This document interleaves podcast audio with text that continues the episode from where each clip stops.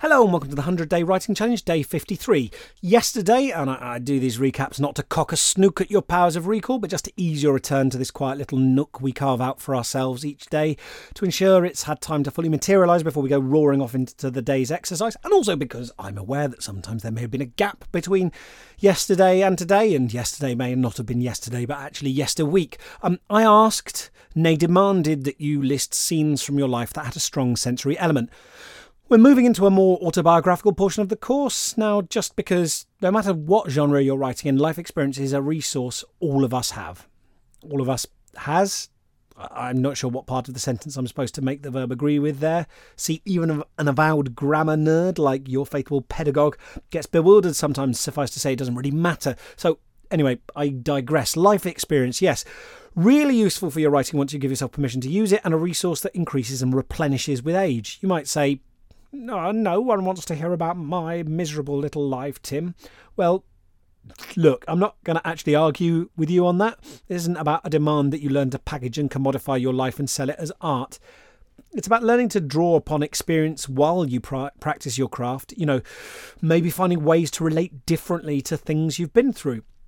After all, each one of us creates stories about our lives. We thread events together like beads on a necklace. We pick, pick which events are important enough to go on that necklace of our life, and then we make meaning out of it. We infer lessons, we draw parallels and relationships between different beads at different points. We say, I'm this sort of person or that sort of person. We identify times when things went wrong and we look back to see if there were warning signs and we think, oh, no, that happened to me again. I find it almost unthinkably improbable that you haven't been involved in some sort of informal, semi conscious effort of creating your own memoir in your head for years and years and years. What engaging with life writing does is allows you to take responsibility for that process that every human being does and notice choices you've been making. And yes, also we've got a whole heap of material we can process and transform in order to improve our fiction and give it texture and give it life and slap meat onto the bones. The main purpose of all of this, after all, is to help you write more and better stories and look, maybe be a little bit happier while you do so. I'm not ever trying to put you on the psychiatrist's couch, so to speak. I'm not trained as a psychiatrist, but I'm very aware that the more you can engage with what a particular experience felt like, and that experience might be going and getting ice cream with your best friend when you were seven, right? Or walking home through a particular field in late spring that had cows grazing next to it. They don't have to be what we would think of as sort of plot rich moments. The more you can touch those moments, those experiences, those tangible parts of real life, of being a human, and your feelings and sensations then, and your feelings and sensations now, looking back at them, the more you can do that, the more vivid and rich and living and compelling your your writing will end up being even if you end up writing about, you know, like an asteroid mining community off in the arse end of the universe, or a gang of goblin wagon robbers, or a torrid historical romance with lots of extremely saucy sex, or whatever, you know, that might not be representative of your actual life as lived. Uh, but the key to empathy and immersion is first to plug back in to your own experience of the world and your experience of being a human, alive. Your very personal story is your on ramp to the universal. And I'm aware that it's not always super comfortable doing this. You know, it's not always easy.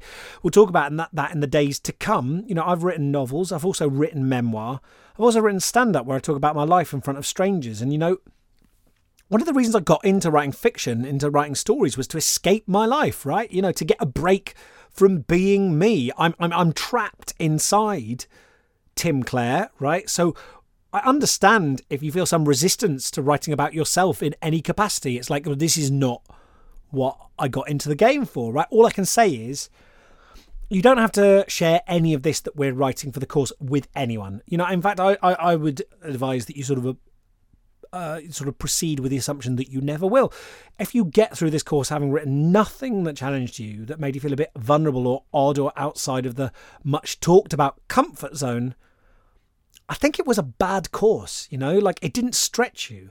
It didn't expand your strength or flexibility or knowledge. But I hope that what we cover helps to make the stuff you do choose to share with the world a bit better, a bit richer, a bit more 3D. So, for today's task, I'd like you to pick one memory from your list, one moment, and expand it out into what might read like a conventional scene from a memoir or piece of life writing. So, write about the memory, where you were, the context, and I want you to really dig into the details. Try to give us sensory details from all five senses for that place and time. Tell us both about how you felt then and how you feel now looking back when people do this exercise, when I teach workshops, their usual inclination is to write it entirely in what I think of as um, habitual time. That is to say, filtering every action with the modal verb would. So, for instance, um, on Saturdays after swimming, we would go to visit my grandmother's. She would bake cinnamon buns and greet us at the door with the sweet Christmassy smell wafting out from behind her. I would sit on the big sinky couch with my sister, still tingling from the pool, and we would eat our biscuits from white plates with scalloped edges like sea- seashells.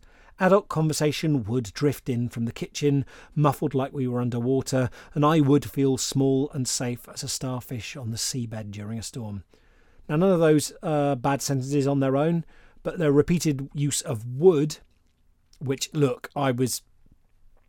I, I, I was hammering a little bit to make it seem more clunky than it actually is, but I think that repeated use of would of habitual time means we're not getting access to an actual scene, an actual narrative presence, but a kind of smushed together average of lots of different occasions, an idealised time, a sort of mythic past, plus all that repetition of would. It just slows the sentence down, right? It's more cartilage. I don't know. Maybe that's the effect you want to go for. I realise I haven't made like a super compelling case that it's completely rubbish. I've just expressed a preference, right? Look, personally, if it's all possible, I think it's more powerful to try and zoom down into a specific occasion. Even if honestly you're like patching together the memory from lots of different memories to make a sort of plausible, likely amalgamation of what it was probably like. Because unless you're like a genetic freak with perfect recall, you almost certainly don't remember.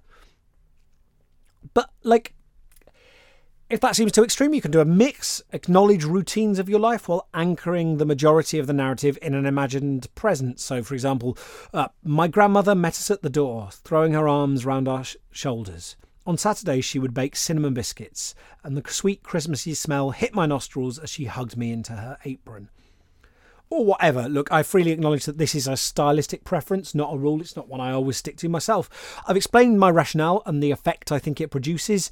Your mileage may vary. Uh, if you feel differently, I wholeheartedly support your right to make a different choice. I just want you to be aware of the effects and that that is a choice that you're making. If you use would, or you just actually go down into a specific narrative present. So, to summarize, pick one of the memories from your list, flesh it out into a longer scene where you give us context and tell the story of that memory, giving us access to all five senses, giving us rich, specific detail and some insight into how you felt. Link events to feelings. Ready? I trust you to do your best. Three, two, one, go.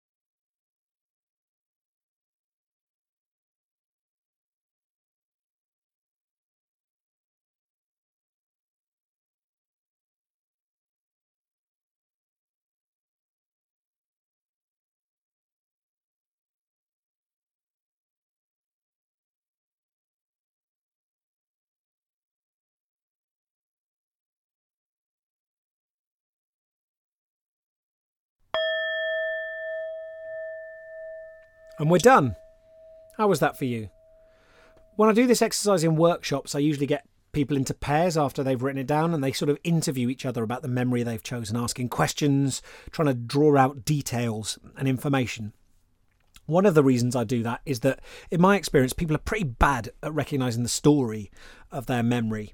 Uh, and I, I put story in scare quotes there because I realize a story is something we is a kind of like cookie cutter. We I realize cookie cutter is normally used as a pejorative, but it's a kind of shape that we apply to it to make it make human sense because you could start and end anywhere because these things are, are contiguous with the rest of life, right? But when people share their experience or their memory with the group, they often have no idea which parts of it the group find really interesting and no ideas which parts the group find boring. And it's really, really interesting to hear people suddenly jump on something and go, What? How did you feel about this? You know, they often leave out big chunks of context, especially stuff around, you know, different people's personalities or motivations, you know, what they thought of someone. Having someone else ask you questions is a really good way of starting to see what you've left out.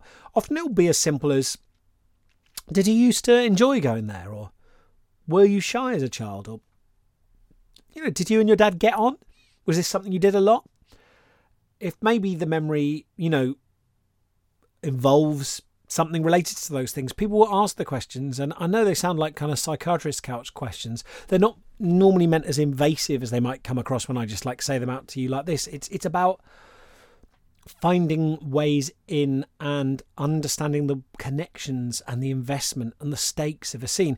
And it can feel odd, you know, considering yourself as a character in a story. And it can feel really odd when you realize other people are interested parts interested in parts of your story in your in your life. You know the stuff that you've just taken for granted forever. That it's just a kind of part of the firmament of reality. People so frequently dismiss their whole life as boring. But that's only because it's all you've ever known right? Really all that's boring is a lack of detail or color. It you can make anything boring by just giving us a summary, right? But when you really get down to it, when you get down into it, engage the reader's five senses and connect events to feelings and evoke those emotions, show instead of telling, you almost inevitably arrive at something that lives. Right, I'm going to stop there. More exploration of this tomorrow, looking at life writing techniques that can supercharge your fiction. Thanks for your faith and incredible hard work. I really hope this is helping you. My aim is to send you off ready to face whatever you want. Okay, Tomorrow it is. Bye. The 100 Day Writing Challenge is made possible with the kind support of Arts Council England.